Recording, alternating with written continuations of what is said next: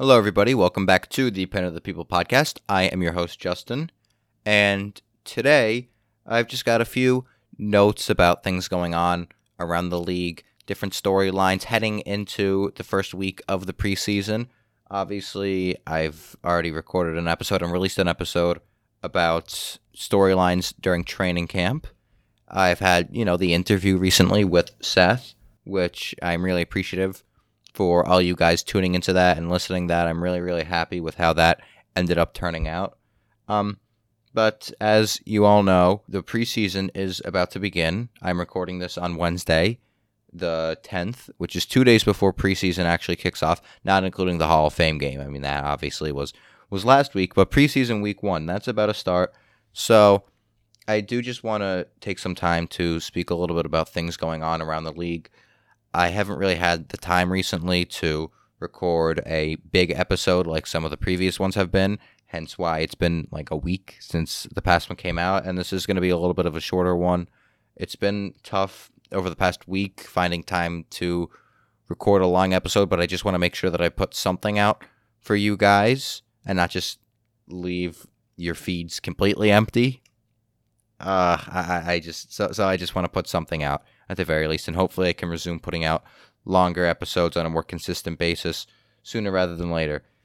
But the first thing that I want to bring up is, as a Jet fan, this hurts especially the Mekhi Becton injury. Robert Saleh said after practice when he hurt his when Becton hurt his knee that they didn't even know if it was sprained. They they said that the knee was stable and they thought it was nothing. They thought he'd be back in a couple days. Then the reports start coming out later that night. You, you get the tweets from Ian Rapoport, Mike Garafolo. Sources say that the initial optimism has faded and that it's significantly worse than the Jets initially thought. And then the next day comes out avulsion fracture to his patella. In other words, broke his kneecap, which does not sound fun at all uh, and he's more likely than not out for the entire season, which is just a brutal blow for a guy going into his third year in the league. Really, really exciting player to watch in his first year. He was dominant. He did give up, if I remember correctly, seven sacks, which you, you look at that on paper, not a great statistic, but you watch him on film. And you watch him week in, week out, those 16 weeks that year. Well, he, he missed a couple weeks. He, he did have some issues um, with injuries, but minor minor things weren't. It wasn't a huge worry at that point. The the weight did cause you to be a little bit concerned about potential injuries in the future, but he was excellent his rookie year. Then last year, going into training camp, he was dealing with plantar fasciitis, which uh, that that is that is a serious thing, especially for a guy like him who weighs at least during games during the season. Hopefully, he's at 370 pounds but reports have said that he's ballooned up to over 400 before during later parts of seasons during the off season. So at least he got over that entering last year. But then he hurts his knee, and then he needs surgery, and then we all thought he, he got hurt in week one. We all thought it would be, you know, maybe a month or two, maybe three months max. He ends up missing the whole season. We just don't get updates on him throughout the season, and he just misses it. He blows way past whatever timeline we were given, which was really, really, really unfortunate. And then there were reports all this offseason that he got really out of shape, and then you even saw him in mini camp, you know, not in the best of shape, which a, a lot of people have attacked him for. And, and you, you saw Robert, or you heard Robert Saleh speak about this a little bit recently about how in this day and age with social media, with Twitter, people tend to dehumanize these athletes. Uh, and he spoke about Mekhi and how people would dehumanize him and just reduce him to this overweight being, which is not fair to him because we saw him work his tail off. We, we've seen him do that throughout his career, and he has managed to keep his weight in check. And we saw how incredible shape he came into training camp in, which congrats to him. Uh, hats off to him. He did an excellent job getting in shape. And you could tell how hard of a worker he is. Like he, he truly is. Like he is a dedicated. He is someone. All you hear about him is that he is dedicated to his craft, and that he you know pushes through this adversity that he's been facing.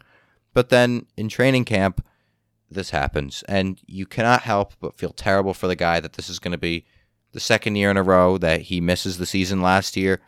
He played a little bit in the first half of the first game of the year, but then he went down with the injury, and this year is not even going to make it to the preseason. And it's really, really, really unfortunate for such a talented guy, for a hardworking guy who's overcome a lot. And it, it did send shockwaves throughout the league. And especially as a Jet fan, it is really tough to watch. And hopefully he comes back better than ever next year. And hopefully it is with the Jets. no one really knows if it will be with the Jets when he comes back. But there are options, at least in the meantime. I think that George Fant is probably going to stay at left tackle. And then they've got Max Mitchell, the fourth round rookie, who could start at right tackle. They might also start Chuma Edoga, who, as someone who's watched him the past couple of years, could tell you that he is absolutely horrific. And if he's the starter, we're screwed. Connor McDermott sprained his ankle recently, so he's not really in that competition right now. But he might be even worse than Edoga. You guys who aren't Jet fans might remember him being the guy, the offensive lineman who lined up at tight end last year and caught that touchdown from Zach Wilson. He's not good. Like he's brutally bad. Uh, my hope, what I hope, is that we sign Duane Brown because what we've, what everyone has heard or everything that's been reported recently is that there has been a lot of dialogue between the two sides. He was at the green and white scrimmage, which the Jets have every year. I was actually there. It's pretty cool. I actually afterwards I, I got to meet and, and, take pictures with a few guys: Joe Flacco, Elijah Riley, both of the offensive and de- uh, the offensive and defensive coordinators, both the coordinators, Mike LaFleur, Jeff Ulbrich. So that was really really cool. But yeah, green and white scrimmage is fun, but Duane Brown was there. He was on the side. I know I'm getting a little bit sidetracked, but he was on the sidelines with Joe Douglas during that.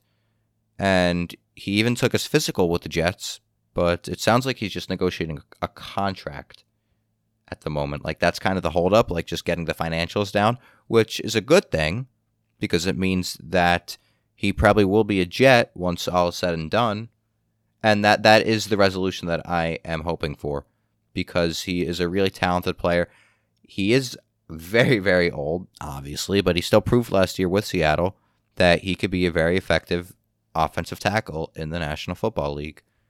So that is something to watch out for for what moves they might do there. But all in all, it re- really is just an unfortunate, unfortunate situation with Mekhi Becton, and th- I, I wish nothing but the best for him, and I hope his recovery goes smoothly. Really, that's it's uh, it's greater than football. Some things it's greater than football.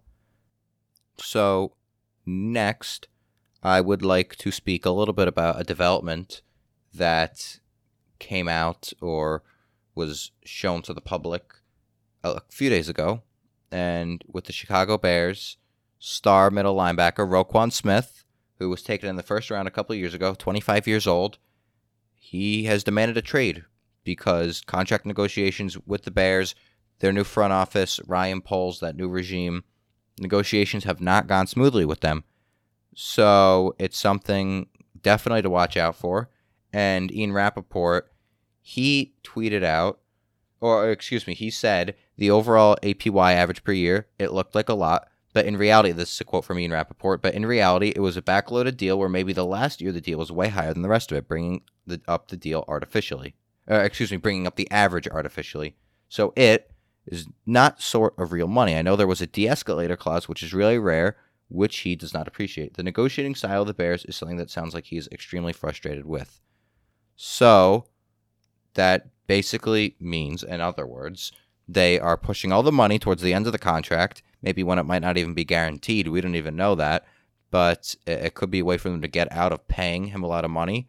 And it would be bad for him it would be bad for the linebacker market as a whole for linebackers across the league because they would end up making less because the, record really is not being reset here, even though he is one of the best linebackers in the NFL. So he requested a trade. He's been holding in at camp, which is something that's become more common recently because of the new CBA. Holdouts aren't really a thing anymore because the penalties are much more severe for holding out if you do want a new contract. So they're doing hold ins where they go to training camp, but they simply don't practice. Like we, we've seen that even with Deebo, He got his new deal, that he was a hold in. A lot of guys are doing that, but he requested a trade.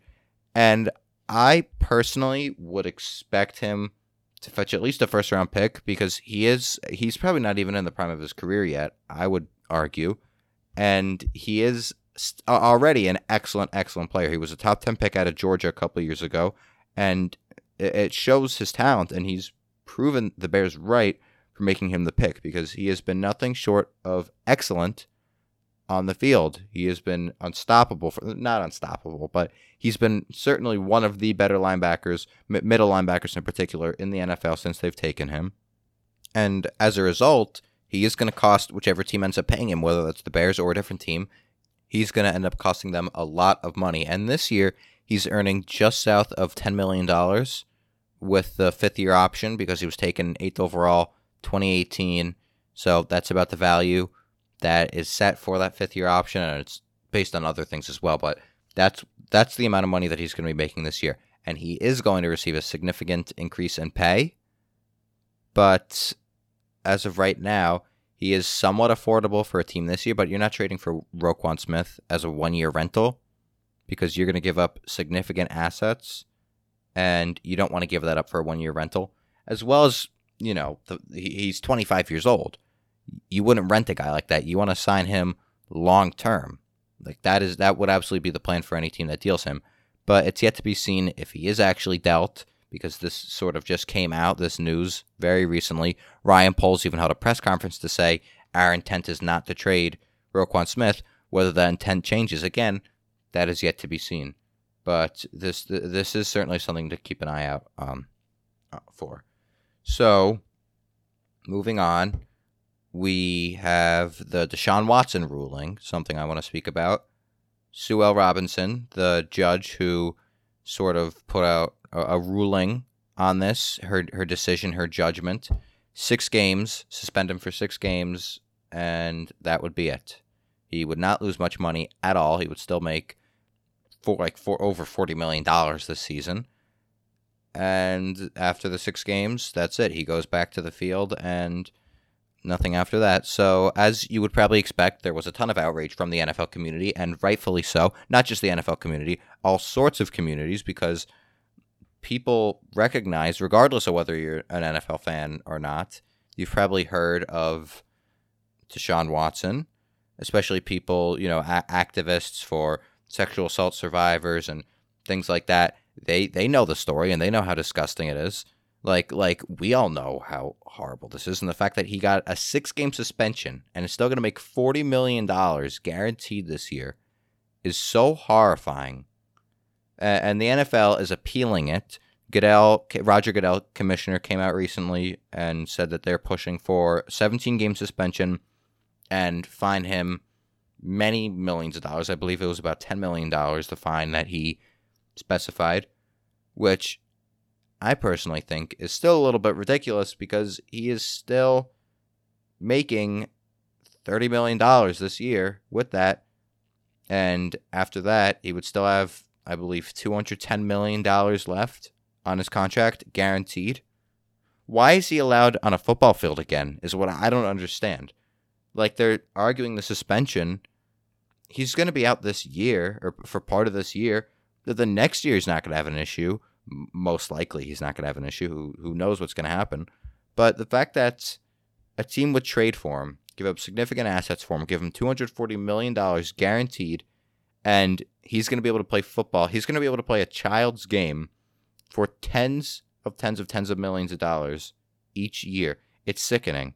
Um, so we'll see what happens with that because the judgment made by the judge, six games, NFL, as I said, they're appealing this. So we'll see what happens. And then I do have two more quick little headlines things that have been in the news recently with the NFL.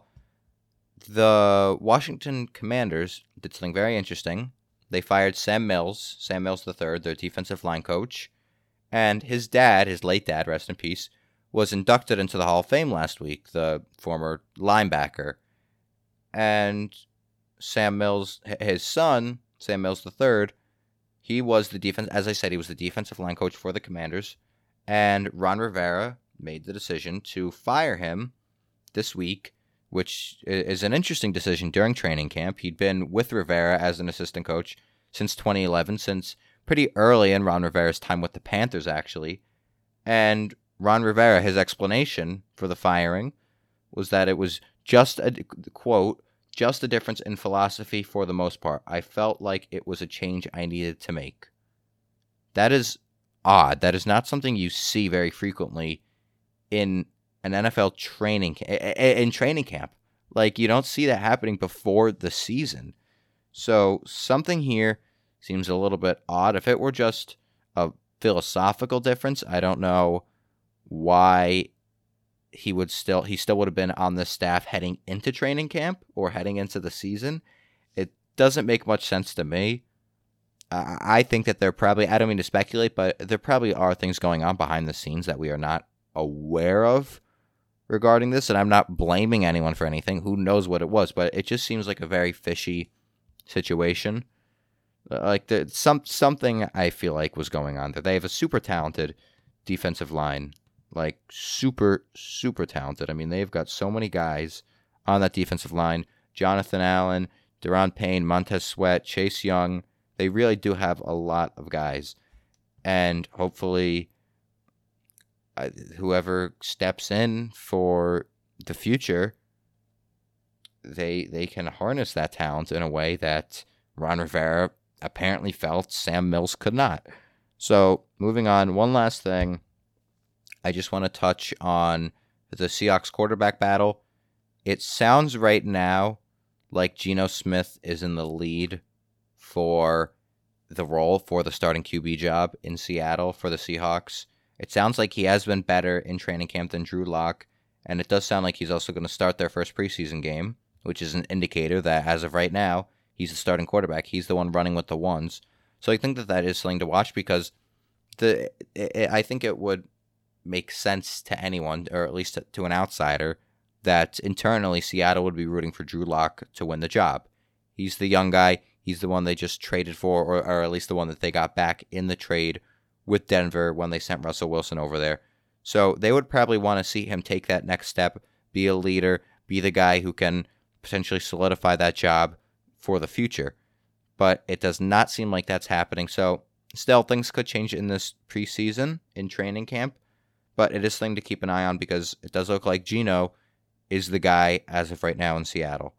So keep an eye on that because that is going to be a very interesting QB battle to say the least.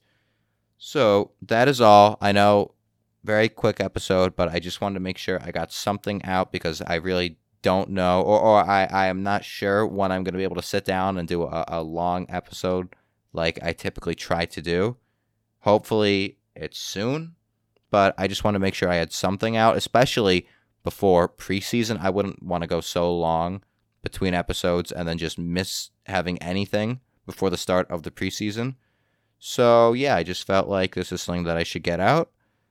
And yeah, thank you all for listening. I really appreciate it. I'm glad for I, I'm very I'm very appreciative of all the support that I have received over the first couple of weeks of doing this podcast. I, I, truly, truly am grateful for it. It really does mean a lot. And hopefully, Pander to the People keeps growing, keeps getting bigger. More people keep listening. Those who are still listening, you guys continue to listen because I know it's going to be a lot of fun. Wherever this podcast goes, it is going to be a fun journey. So, thank you so much and take care. Catch you next time.